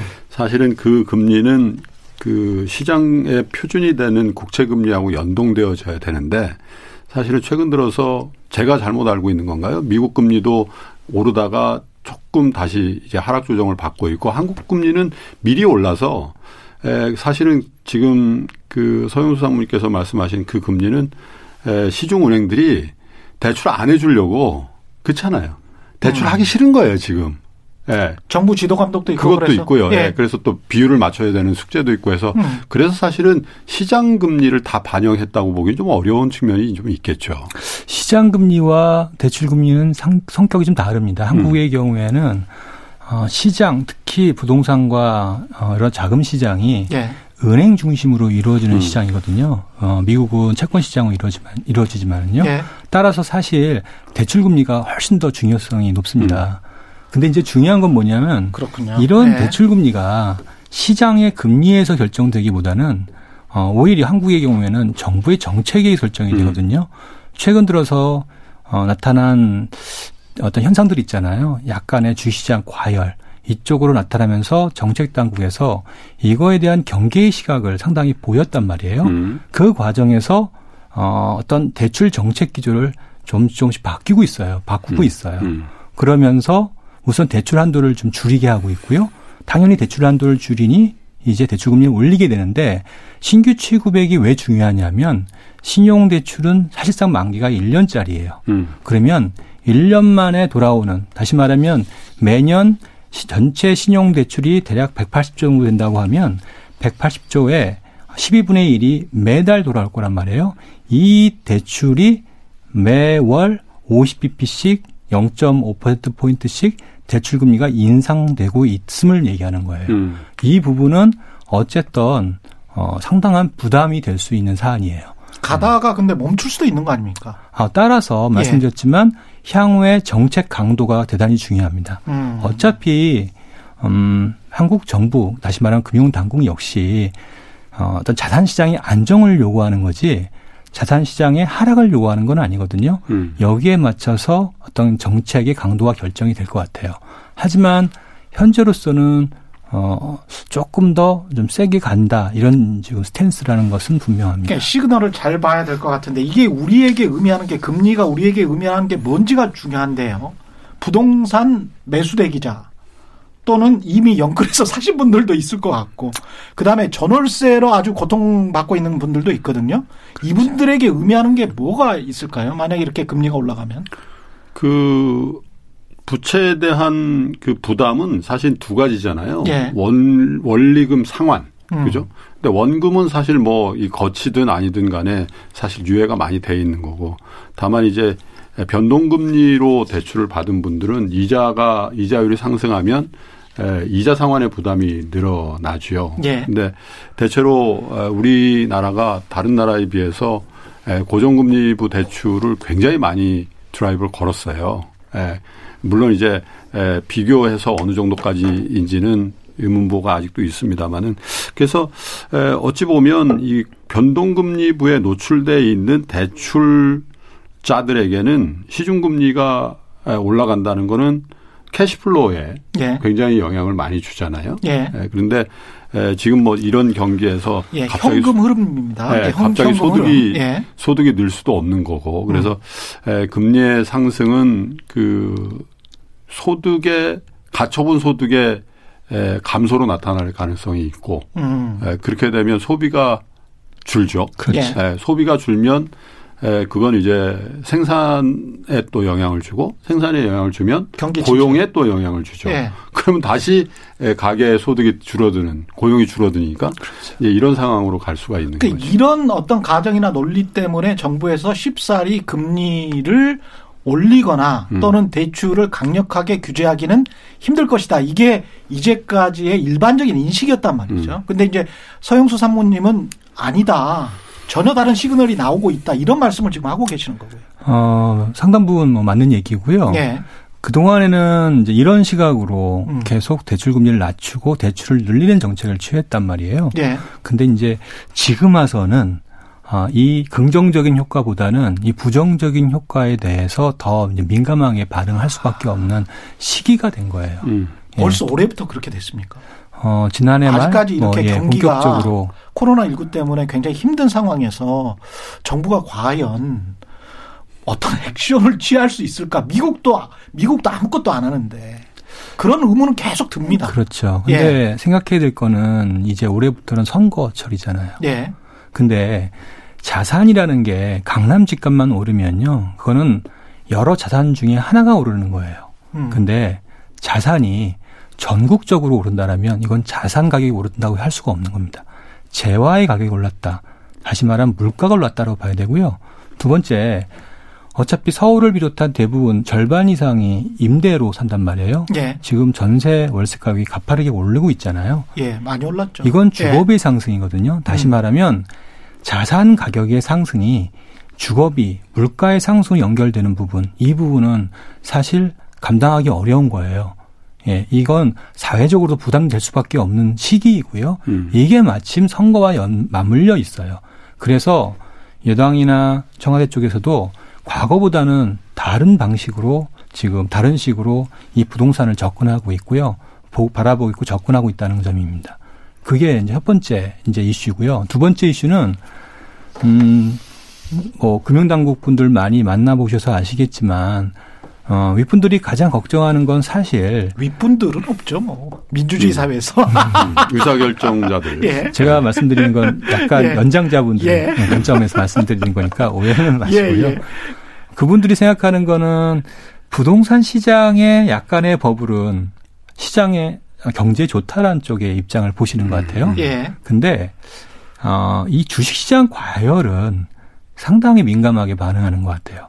실제 음. 과거에 뭐 아시다시피 뭐 최근에 이제 나타났던 게 공매도 얘기라든지 중앙은행의 어떤 코멘트라든지 예. 그러니까 주식시장의 과열에 대해서 어, 이 자금의 어떤 그런 특히 대출 중심으로 은행 대출 중심으로 늘어난 이 돈이 주식시장으로 가는 것에 대해서 대단히 좀 경계하고 있음을 좀 알 수 있거든요. 아, 주식시장으로 가는 것도 경계를 하고 있다? 네. 예. 그래서 이 부분에 대해서는 어쨌든 좀 어, 마음에 안 들어 하는 느낌? 글쎄, 그거는 저는 좀, 좀 다르게 예. 보는데요. 오늘 예상외로 불꽃이 튀고 있습니다. 예. 아니, 꼭 그렇게는 아니지만, 어쨌든, 에, 2020년도에 우리 예. 정부의 이 금융시장에 대한, 특히 주식시장에 대한 에, 정책이 크게 세 가지가 있었어요. 에, 초반에 있었던 3월인가 4월에 있었던 세제 개편이 음. 있었고요. 그 다음에 이제 에, 공매도의 연장 여부, 그 다음에 이제 에, 대주주 과세 요건의 강화냐 아니냐 이 세 가지를 다 사실은 주식시장이 굉장히 우호적인 결정을 해줬죠. 음. 특히 세제 같은 경우에는 5천만 원까지 비과세거든요. 그 3년 통산해 가지고 해주니까 사실 소액 투자자 분들은 글쎄 세금을 그렇게 부담스러워할 지 않을 정도로 그것도 청와대에서 그렇게 조정을 해준 거거든요. 예. 과세 당국에서는 좀 강하게 나, 나왔던 거고 공매도는 뭐 여러분 다 아시는 것처럼 전 세계에서 우리나라만 이제 거의 존치돼 있거나 마찬가지인데 거기다 다시 두 달 이상 연장을 했잖아요. 예. 그리고 그것도 대형주 지수에 편입되는 대형주 위주로만 하겠다라고 얘기가 나온 거란 예, 말이에요. 공매도 제한. 네, 예. 공매도 제한. 그리고 예. 양도세는 뭐 다 아시는 것처럼 음. 기존에 하던 대로 그냥 유지가 된 거란 말이죠. 예. 그래서 사실 주식시장의 단기 과열에 대해서 부담스러워 할 거예요. 왜냐하면 이게 예를 들면 대선 앞두고 나서 폭락을 한다든지 음. 그럼 책임론이 있을 수가 있기 그렇죠. 때문에. 근데 한번 보실까요? 그러면 대선 전에 빠지면 책임론이 없습니까? 그건 아니에요. 그래서 예. 그리고 객관적으로 지수를 보시면 전 세계에서 우리나라 주가 지수가 예를 들면 2020년에 비교적 많이 오른 건 사실인데 음. 장기 시계열로 봤을 때 이걸 과연 버블이라고 해도 외국에서 보는 시각은 전혀 다르거든요. 음. 이게 지금 버블이냐 아니냐에 따른 예. 과열일 수 있다. 과열은 음. 뭐냐면 에, 단기간에 열이 많이 나는 거거든요. 예. 열이 많이 날 때는 식히면 되는 거고 예. 버블은 꺼져야 되는 거거든요. 그렇죠. 그래서 과열과 버블은 분명히 다른 건데 이거를 부담스러운 그 시각으로 바라보는 것까지는 인정할 수 있는데 음. 이걸 꺼트려야 되겠다라고 생각하는 의사결정자들이 지금 있을까요? 예. 네. 너무 뜨거, 너무 과열돼 가지고 그 직전에 터지지만 않게 잘 관리하고자 하는 그런 시각이 더 많은 것 같고 또 그렇게 가야 되는 게 지금 우리 금융시장을 대하는 의사결정자들의 바른 태도가 아닌가 그런 생각을 해봅니다. 저는 소장님의 의견에 전적으로 동의하고 음. 있고요. 예. 다만 말씀드린 건 금융 감독 당국 또는 금융 당국의 시각에서 음. 그들의 책임은 어쨌든 금융 안정이거든요. 예. 어, 과열로 인해서 나중에 어떤 일, 이슈로 인해서 시장이 급락할 경우에 대한 책임 또는 음. 거기에 대한 문제 이거에 대해서 지금은 음. 걱정을 하고 있다. 음. 그래서 이거를 세게 강도를 강도 있게 규제를 하기보다는 예. 어쨌든 조금은 어전 컨트롤 해야 된다. 이 시각은 갖고 있다라는 것을 음. 좀 말씀드리는 거니까요. 음. 이거를 뭐 어떤 시장의 전환이나 음. 또는 정책의 큰 기조의 전환이냐 이렇게 보시는 건 조금 과도하다. 그런데 이제 두 마리 토끼를 다 잡기 힘들 거라는 거죠. 예를 들면 부동산도 잡고 주식도 잡고 금융 안정도 그죠? 그럴 수는 없을 거예요 아마. 예. 그리고 경기를 살려야 된다는 게 대전제죠 지금은. 그렇죠. 세계 경제. 아 그렇죠. 예. 경기를 죽이면서까지 무슨 금융 안정을 취해서 음. 그리고 경기가 죽는다라는 거는 민생 경제가 깨진다는 거고 그 민생은 사실은 표거든요. 그러니까 주가 지수의 어떤 단기간의 과열을 걱정할 일이 아니라 그 미국의 자네 델런 장관이 신임 재무부 장관이 그 연준 의장 출신이잖아요. 경제학 박사고 경제학 예. 교수고 예. 그루란 말이에요. 예. 이분이 취임 일성이 청문회 가서 한 얘기가 뭐죠? 야 지금이 빚 걱정할 때냐 이렇게 얘기해 버리잖아요. 미국이요. 미국이 얼마나 제, 이 제, 보수적이었습니까? 재, 정이 예. 얼마나 지금 엉, 엉망인 나라입니까? 음. 그리고 연준 의장 출신인 재무부 장관이 의회 가서 첫 일성이 뭐냐? 지금 우리가 자고우면하고 빚을 걱정할 때입니까? 예. 지금 경기를 살리셔야죠. 그냥 정책 목표는 자, 이 명확한 거거든요. 우리도 음. 사실은 미국이 저렇게 돈을 많이 풀고 있는데 우리가 금융 안정을 생각해서 아 물론 그럴 정도의 여유가 있으면 얼마나 좋겠어요. 예. 근데 지금 우리가 그런 여유가 있나요? 근데 이제 그 노벨 경제학상을 받은 레리 서머스 네. 같은 경우는 전혀 지금 반대 의견을 네. 내놓고 있단 말이죠. 오바마 음. 대통령 때 어, 경제 보좌관을 했고 이분도 재무부 장관을 했습니다. 근데 음. 이분 같은 경우는 인플레이션의 부담이 분명히 올 것이다. 그리고 음. 이런 식으로 막 찍어내면 미국도 음. 감당하지 못한다. 이런 경고를 지금 하고 있거든요. 그래서 레리 서머스와 사실은 재닛 옐런 음. 사이에 약간 좀 대척되는 지점이 있긴 합니다. 이게 막 찍어낸다는 예. 표현을 하셨는데 예. 예. 재정이든 통화든 간에 예. 예, 정, 그 시점에 맞는 정책 우선순위가 있는 거죠. 음, 예. 지금은 아니다. 지금은, 지금은 아니라는 게 이제 아. 미국의 사실 미국의 재무부 장관이 하고 있는 상황 인식인데 음. 이게 왜 중요하냐면 미국에서 그런 상황 인식을 하면 같이 해줘야 돼요. 예. 네. 우리도 아, 당연하죠. 그게 환율로도 반영이 되고 양국의 금리 차이로도 반영이 되잖아요. 근데 에, 전 세계에서 유일하게 선제적으로 긴축 혹은 좀 cool down 시키는 정책을 하는 데가 중국입니다. 현재. 그렇죠. 예, 예. 실제로. 음. 근데 중국은 성장률이 반등을 하잖아요. 지난해 예. 2% 성장했죠. 그러니까. 예.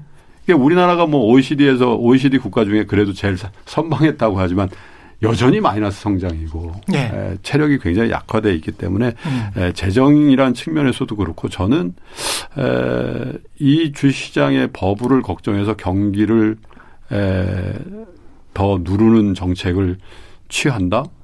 그게 과연 지금 우리 정부가 해야 될 일인지는 잘 모르겠어요.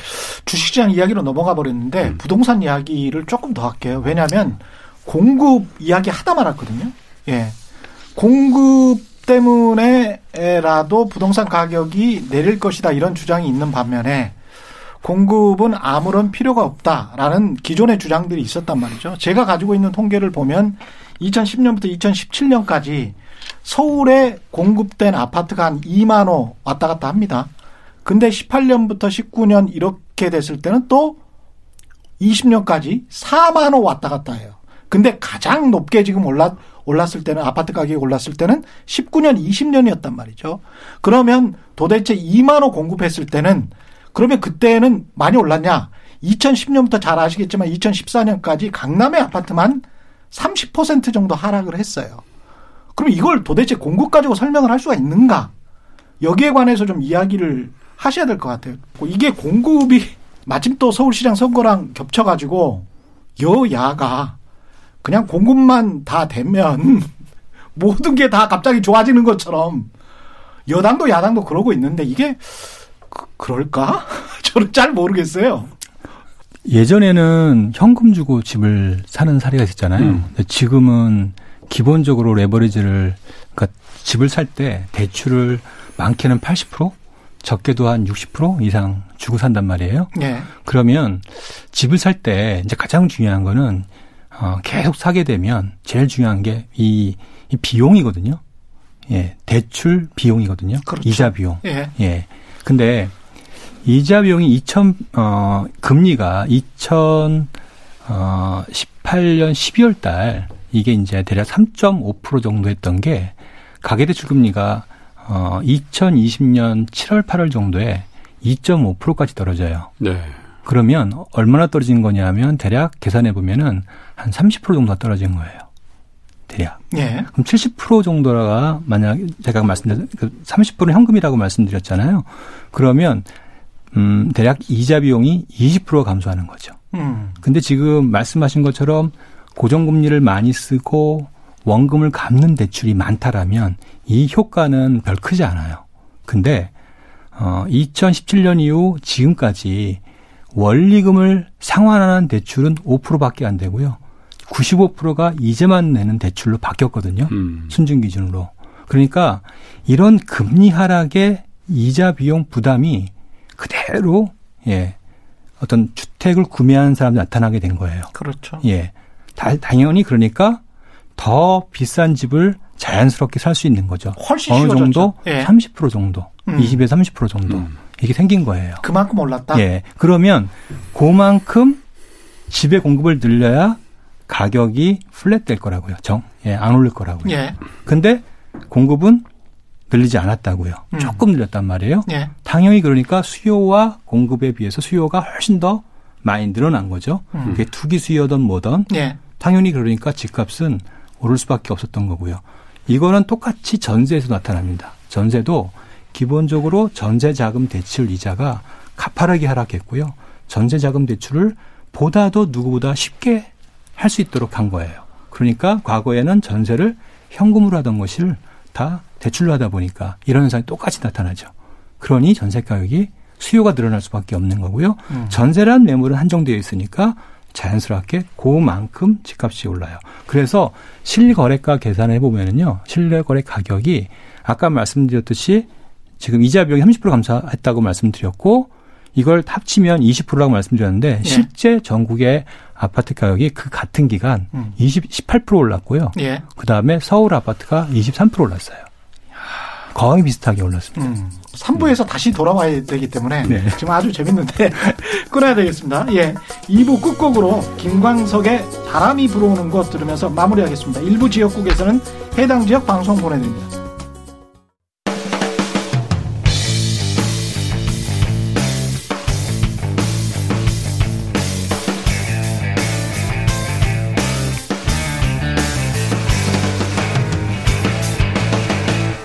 최경영의 최강 시사.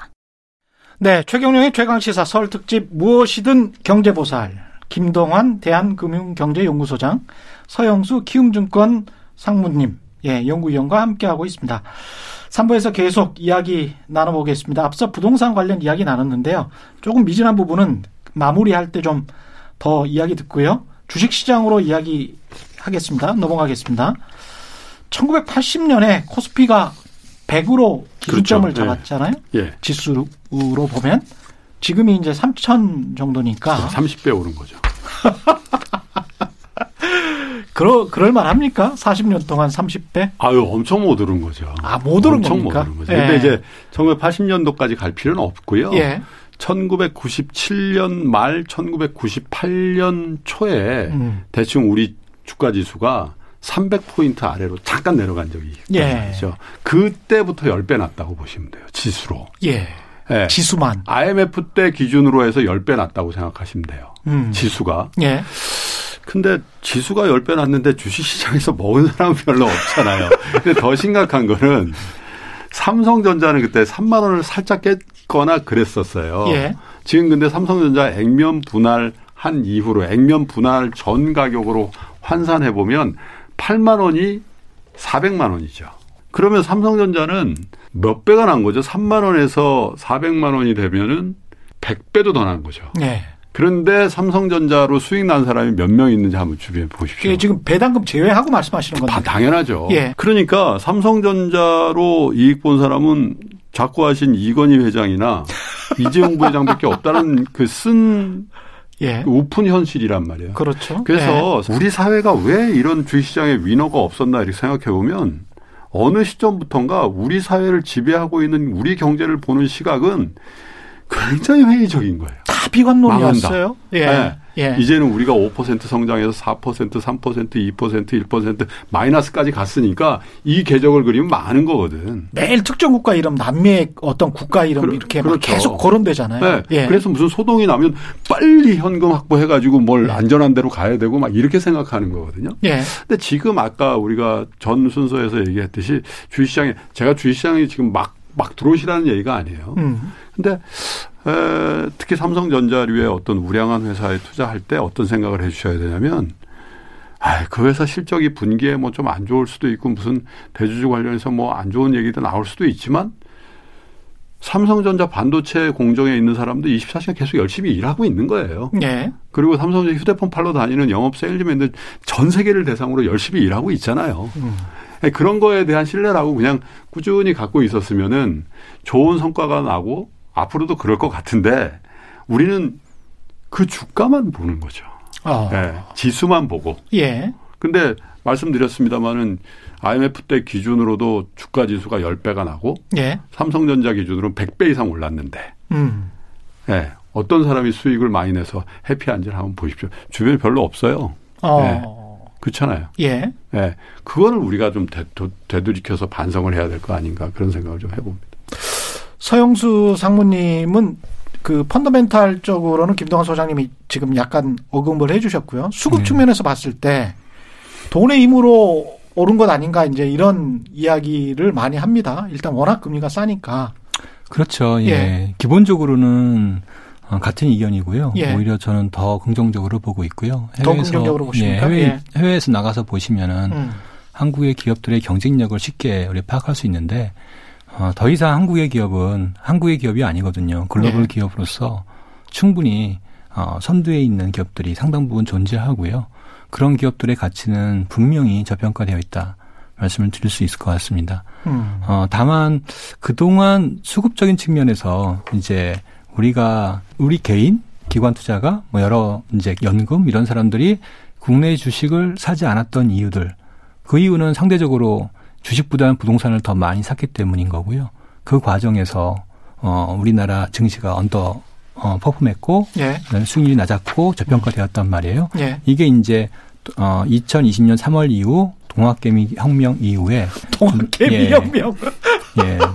바뀌면서 예. 이런 부분들이 좀 어, 전환되고 있다. 이 예. 부분에서 우리가 이제 어, 긍정적인 면을 봐야 할 것입니다. 다만 음. 어, 이런 부분이 있습니다. 이제 우리가 제가 말씀드리는 거는 어찌 보면은 이제 롱텀으로 보는 게 아니라 예. 단기의 자금 흐름을 어차피 어, 수급이 펀더멘탈을 우선하기 때문에 단기의 자금 흐름을 이제 설명드리고자 하는 건데요. 예. 이게 이제 긍정적인 면과 부정적인 면이 같이 있습니다. 그러니까 한번 좀 들어보시면 예전에는 개인들이 이제 적은 돈으로 주식을 투자했단 말이에요. 이 적은 돈으로 주식을 어떻게 투자했냐? 현금 플러스 신용 투자를 이제 그러니까 증권사 신용융자입니다. 증권사 신용융자를 이용해 가지고 레버리지를 꽤 많이 일으켜서 투자를 해왔단 말이에요. 예. 근데 이런 식으로 하게 되면은 증권사 신용융자는 만기가 대략 이제 6개월이고요. 예. 그리고 이거는 주가가 좀만 빠지면 팔 수밖에 없는 예. 그러니까 시장에 굉장히 연동되면서 음. 오히려 이제 오를 때는 사고 음. 빠질 때는 파는 이런 네. 악순환의 구조를 가질 수밖에 없었던 거예요. 음. 예, 이게 이제 구조적인 문제점이었는데요. 실제 보면은 전체 거래, 개인 거래 대략 3, 40%가 신용 거래였거든요. 증권사 신용 문자. 예. 예. 근데 최근에 달라진 게 뭐냐면 음 사람들이 은행 신용 대출을 5천만 원 1억씩 쓰게 된 거예요. 음. 이 은행 신용 대출은 금리가 2, 3%도 안 되고 거기에 만기도 사실상 10년 이상 된단 말이에요. 음. 예. 이러니까 개인의 이 자금력이 엄청 좋아졌다. 이렇게 볼 수 있는 거죠. 그러니까 개인들이 이제 장기 투자를 할 수 있게 된 거예요. 예. 예. 그러니까 단지 자금 흐름도 중요하지만 이런 개인의 자금 여력의 증가 이게 제가 보기에는 굉장히 중요한 전환점으로 작용한 게 아닌가 그렇게 음. 보고 있습니다. 인식도 좀 많이 바뀐 것 같습니다. 그 사실 주식시장의 가격은 그 개별 기업 단에서는 이익의 함수라는 얘기를 많이 하듯이 실적에 수렴하게 돼 있어요. 그래서 어느 분기에 혹은 어떤 해에 실적이 좋으면 주가가 결국은 반영하잖아요. 근데 긴 안목에서 그 나라의 주가를 반영하는 거는 저는 방향성이라고 생각하거든요. 방향성. 방향성. 방향성이 몇 가지가 있는 거예요. 예를 들면 예. 아까 말씀드린 정부 정책이 에, 주시장에 우호적이냐 비우호적이냐. 음. 예전에 우리 주시장에는요. 무슨 위기 국면 제외하면 주시장이 이렇게 우호적인 정책을 안 해요. 왜냐하면 의사결정을 하고 있는 정치인들이라든지 또 관료들의 생각이 음. 주식시장은 이거 뜨거운 감자야. 이거 위험하다. 위험해. 예. 음. 그리고 버블이 깨졌을 때 그 책임은 나한테 있어. 그래서 그런 풍경 많이 보시잖아요. 무슨 장관 후보자 청문회 가면 뭔 주식을 이렇게 많이 했냐고 그러면. 또 더한 얘기 하잖아요. 예. 주식을 하려면 삼성전자 하지 뭔 코스닥을 했냐고.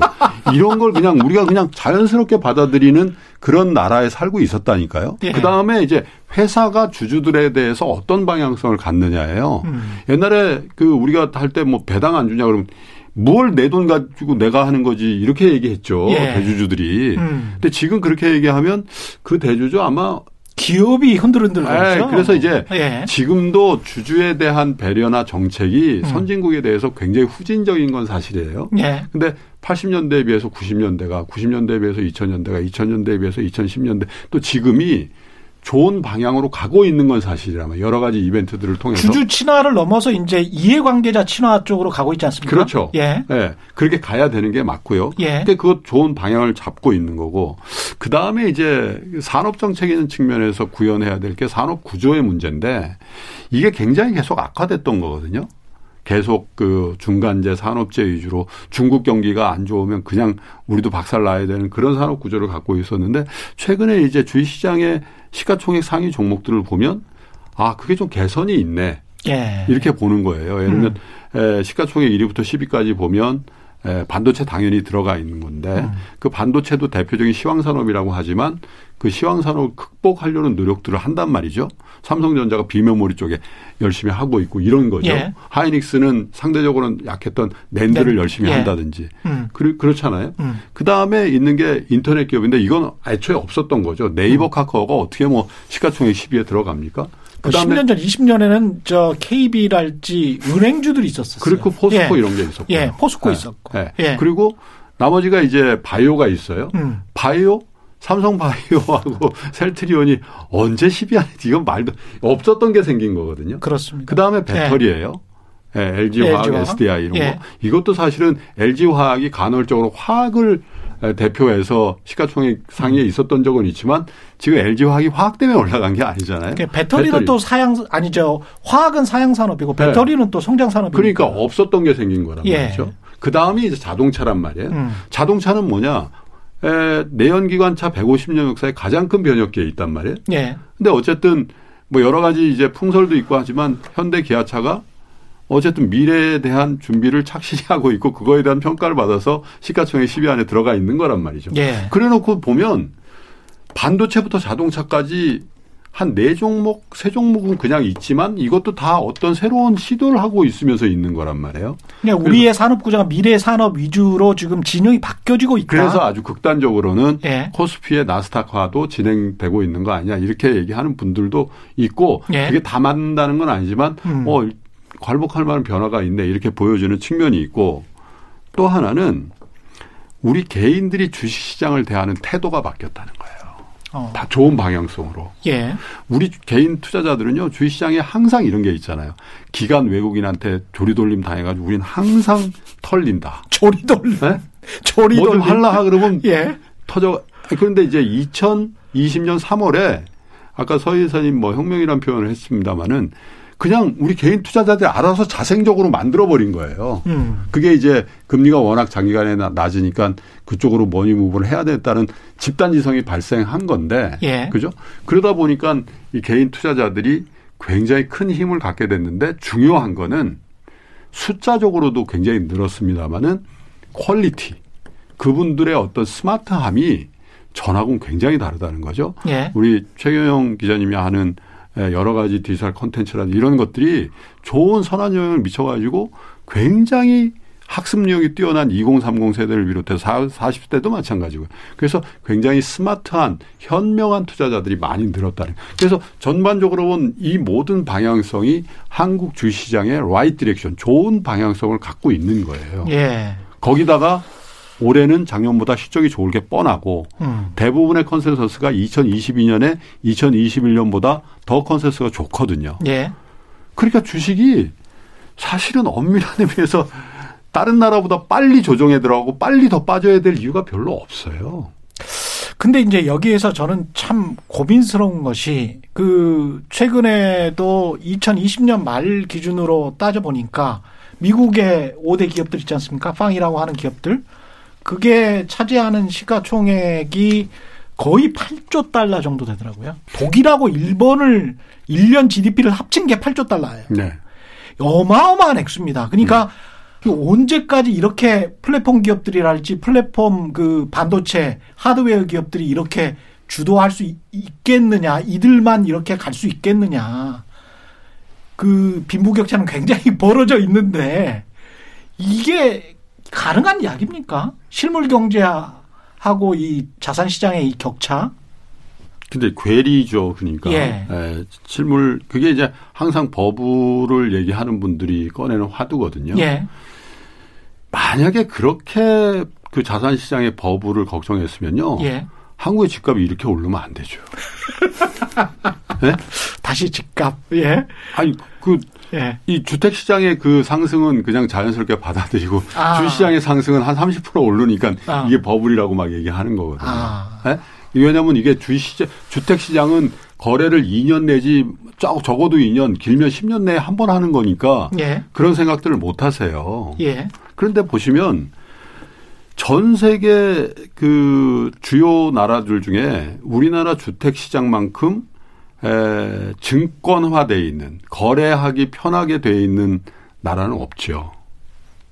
유동성 프리미엄이 있었던 거거든요. 그렇습니다. 저는 예. 그렇게 봐요. 그렇습니다. 왜냐하면 에, 워낙에 이제 전후에 그 6.25 전쟁 이후에 에, 워낙에 없는 그 집을 가져야 되겠다는 강한 희구가 있는 데다가 음. 보시면 아니 모든 아파트가 브랜드화돼 있고 그죠? 교육화된 상품. 네, 가보지 않고도 집을 살 수 있는 거의 유일한 나라예요. 제가 말씀드리잖아요. 제가 미국에 살 때 100채를 보라 그랬거든요. 저보고. 예. 다 집이 다르니까. 집 한 채 살려고 했는데. 100채 보고 사라 그랬어요. 예. 실제로 제가 미국에 집 살 때. 네. 사다가 싫어서 너무 지쳐서 못 사는 거 아닙니까? 그 정도. 근데 예. 재밌어요. 다 아, 다르고 예. 구조도 다르고 조닝도 다 다르거든요. 예. 근데 한국은 예를 들어서 마레프 30평 몇 동몇 호? 그러면 호가 얼마죠? 어. 아 17억 17억 5천에 팔자 17억에 사자. 아 그러면 중간에서 만납시다 하면 끝나는 주식처럼 돼 있단 말이에요. 남양이야, 뭐 아니, 남동항이야, 뭐 이런 가볼 필요도 없어요. 되는 거 아니에요? 인터넷 치면 예. 다 나오고요. 예. 그렇잖아요. 예. 아니, 그런 상황에서 이 에, 한국의 자, 유동성은 이런 쪽에 몰릴 수밖에 없었다라는 게 제 생각인데 음. 이제 그게 에, 작년에 에, 워낙에 이제 에, 자산 간의 어떤 에, 본질 가치의 격차가 워낙 많이 나니까 자연스럽게 집단지성이 부동산에서부터 시작된 건 아니죠. 예. 채권, 예금에서부터. 왜냐하면 아니 뭐 1억 맡겨야 1년에 100만 원도 안 주는 자산인데 이건 그냥 보존이거든요. 이게 먼저 오고 또 거액 자산가들의 일부는 부동산 처분 자산도 들어왔다라는 거거든요. 서 이사님이 보시기에는 어떻습니까? 키움증권 같은 경우도 2030뿐만이 아니고 기존의 부동산 자산가들이 이른바 이제 머니 무브 돈을 움직이고 있다 이쪽으로 그리고 그게 완전히 트렌드화됐다 고착화됐다 이렇게 생각하십니까? 한번 예를 한번 들어볼까요? 예. 이제 A라는 사람이 집을 갖고 있어요. 세채 갖고 있는데 예. 그 사람이 이제 지금 같은 경우에 한 차를 팔 수 있잖아요. 예. 실제 이제 가장 거래가 많이 늘어난 시점이 어, 보면은 최근 들어서는 2020년 4분기가 가장 많이 들었거든요. 음. 그만큼 그 얘기는 손바꿈이 있었다는 얘기예요. 음. 그러면 특히 손바꿈이 있었다는 얘기는 다주택자가 집을 팔았다는 얘기죠. 그러면 집을 예를 들어서 뭐 10억짜리 집 팔았다, 얼마 팔았다, 팔잖아요. 네. 그러면 그건 누가 살 거라고요. 그렇죠? 근데 그 살 때 또 대출이 잡히는 거죠. 아. 예. 무슨 얘기를 말씀드리냐면은 우리가 그냥 단순하게 일차원적으로 대출이라는 게 없다라면 자금의 흐름이 예금에서 그냥 주시로 간다. 음. 이렇게 얘기할 수 있는데요. 예. 그게 아니라 지금의 구조는 전형적인 어떤 그런 신용 경제란 말이에요. 예. 그 돈의 원천은 결국엔 대출이고 대출의 원천은 또 주택담보대출의 원천이고요. 음. 예. 이러면서 돈이 계속 늘어나는 거고 이 늘어나는 돈들이 이제 어차피 어 늘어나는 돈의 일정 부분은 부동산으로 갈 거고요. 일정 부분은 주식으로 갈 텐데 이 배율이 점점 더 주식보다는 부동산으로 늘어나는 거죠. 음. 그런 게 당연히 주식 투자 자금들이 늘어날 수밖에 없었던 거예요. 음. 여기에 말씀드렸지만 그거는 이제 40대 얘기고요. 예. 20, 30대들은 말씀드렸지만 이제 예. 그 신용 대출이 과거보다는 훨씬 더 쉬워지니까 예. 이게 이제 적극적으로 레버리를 일으켜 주식 투자하는 게 그냥 일반화된 상황이 돼 버렸어요. 음. 음. 예. 그러니까 이제 펀더멘탈을 말씀을 드렸으니까 저는 이제 온리 이제, 이제 단지 수급? 수급만 예. 예 이런 흐름. 식으로 인해서 예. 돈의 흐름이 진행됐고 이게 지금의 가격을 만들어내고 있고 앞으로 결정 지을 것이다. 이렇게 말씀드리는 거죠. 미국 경제 이야기를 하고 설 이후에 주식시장 전망을 계속 이어가 보도록 하겠습니다. 미국 경제 같은 경우는 지난해 굉장히 안 좋았었고 올해는 또 예상 외로 5% 이상 성장할 수도 있다 이런 전망들이 나오고 있습니다. 그러면서 이제 미국 국채 가격도 네. 높게 받아 지고 있는 것 같고요. 음. 어떻게 전망하십니까? 네, 통계가 주는 기저 효과가 일단 반 이상 있죠. 네. 워낙에 이제 2020년에 그 경제 성적표가 안 좋으니까 네. 평상시로만 쳐도 아마 5% 이상 성장한다 이런 건데 예. 그래서 사실은 2019년과 아, 2020년에 경제 성장률을 같이 보고 요걸 기반으로 해서 2021년을 보는 게 더 맞을 것 같긴 해요. 예. 예 그랬을 때 그렇더라도 뭐 한 2% 이상 예, 미국 경제 성장할 거라고들 보거든요. 20년, 21년 합해가지고? 이게 2019년과 2020년을 합산해서 2분의 1로 한 다음에 그걸 기저효과를 좀 줄여버리는 그렇죠, 거죠. 그렇죠, 그렇죠. 네. 예. 그래서 그랬을 때 2021년에 경제 성장률이 그 정도 2%에서 음. 한 3%간 되지 않겠냐 이렇게 보는 건데 예. 저는 그렇게 갈 수 있다고 보는 게요. 지금 백신의 접종과 이 코로나 19의 확진자의 상관관계가 굉장히 유의미하게 나오고 있어요. 음. 예. 예. 그래서 대체로 보면 한 8월경 아무리 보수적으로 봐도 8월경이면 이 추세라면 미국이 집단 면역 형태로 발전될 것이다. 음. 그러니까 겁 없이 경제 활동을 할 수 있는 예. 그런 상황으로 할 것이다. 근데 어쩌면 그거보다 좀 더 빨리 될 거라는 시각들도 많습니다. 예를 들면 예. 5, 6월 정도 그 정도만 되더라도 나는 맞았으니까 음. 이런 사람들이 생긴다는 거죠. 네. 그리고 특기할 만한 거는 지금 전 세계 주식 시장이 지금도 이렇게 많이 올랐는데 계속 올라갈 수 있는 저는 기본적인 배경이 뭐냐면 야, 이게 백신을 원래 3년에서 5년 혹은 못 만든다 그러더니 6개월 만에 대여섯 종이 나와버린 거거든요. 예. 그리고 주요한 부작용이 보고가 안 됩니다. 음. 그리고 면역을 만들고 그런 거에 되게 효과적이라고들 보고가 되고 있어요. 예. 그렇기 때문에 이런 기대가 제가 볼 때 2, 3월 이렇게 지나가면서 확산되면은 경제 활동은 급격하게 회복될 가능성이 많죠. 예. 네. 특히 미국이 더 그럴 겁니다. 왜냐하면 전 세계에서 코로나19의 상흔이 가장 심한 나라잖아요. 근데 미국이 좋아지면 그 돈이 우리 주식시장에 머물렀던 해외 자금이 또 빠져나가서 미국이나 안전자산 쪽으로 갈 상황. 그것 때문에 이제 한국 주식 시장이 오히려 안 좋아질 수도 있는 것 아닌가. 그런 또 음. 어떤 두려움 같은 게 있습니다. 그럴 수도 있죠. 예. 그런데 저는 꼭 그렇게 봐야 될까? 왜냐하면 미국 경제가 정상화된다. 미국 경제가 활황 국면으로 갈 개연성이 있다. 예. 그러면 사실은 오히려 안전자산에 대한 에, 희구보다 음. 오히려 어, 여유 있게 위험한 쪽에도 투자해야 되겠다는 생각을 더 하게 될 거라고 좀 보거든요. 그래서 이 에, 우리 서 이사님이 전공입니다마는 이 금리 구조상 장단기 금리 차가 어느 정도 레벨에서 벌어져 주는 게 예. 이거는 향후 경기에 대한 굉장히 좋은 에, 전망을 하고 있다는 증거거든요. 예. 근데 이게 너무 많이 급격히 벌어지지 않는 이상. 근데 지금 채권 시장의 수급이라든지 또전 음. 세계 금융기관 펜션 펀드 이런 중에서 사야 될 채권을 사야 될 자금이나 이런 걸로 감안했을 때 음. 글쎄요 급격한 금리 앙등 음. 저는 뭐 그렇게 걱정을 안 하기 때문에 음. 오히려 장기적인 안목에서는 2020년, 2020, 2021년, 2022년에 미국 경제가 좋다라는 게 꼭 우리 같은 신흥국의 위험으로 다가올까? 저는 그렇게는 생각 안 합니다. 서 이사님. 어, 전적으로 동의하고요. 예. 조금 음, 다르게 볼 수 있는 부분이 있을 텐데요. 음. 다르게 있는 부분은 그거예요. 어, 코로나 위기 이후에 실제 미국의 가계 부채 증가율은 거의 제로 수준이었어요. 음. 음. 예. 근데 이제 문제는 뭐냐면 당연히 그러니까 어, 어떤 그런 민간 쪽에서의 인플레이션의 압력은 상대적으로 적을 수밖에 없다는 그러네요. 거예요. 예. 근데 한국은 어땠냐? 음. 한국은, 한국은 다르다. 예, 한국은 예. 지금 음, 전 세계 OECD 국가 중에서 가장 음, 가계 부채가 늘 많이 늘어났거든요. 그렇습니다. 2020년도에 예. 한 은행 기준으로 한 160조가 늘었어요. 음. 그리고 그 늘어난 자금의 상당 부분은 부동산과 상당 부분은 주식으로 주식시장. 갔다고요. 예. 근데 인플레이션이라는 게 뭐냐? 제가 맨 처음에 아까 말씀드렸던 일부에서 말씀드렸던 예. 주거비 상승이 결국엔 인플레이션이거든요. 예. 가계에 가장 많은 예, 비용 부담을 차지하고 있는 게 사실은 주거비거든요. 음. 이게 가파른 상승을 한국에서 나타나고 있다는 거예요. 음. 예, 결국에는 인플레이션 왜, 왜 이것을 부담스러워 하냐, 정책 당국이. 결국엔 정치적인 이슈이고, 어찌 보면. 예, 물가 지수의 예. 자산 가격의 급등은 들어가지 않지만, 월세, 월세 가격의 인상은 들어가거든요. 지금 그 말씀을 하시는 건데, 결국 그래서 다시 부동산으로 돌아왔습니다. 올해 부동산 관련해서 마지막으로 좀 유의할 점 두 분이 좀 말씀을 해 주십시오. 김동환 소장님부터. 예. 풍선 효과 때문에 서울 수도권 이렇게 외곽으로 또 지방까지 많이 그 올랐죠. 호가가 굉장히 많이 올랐잖아요. 네. 만약에 조정이 오면 저는 역순으로 온다고 보거든요.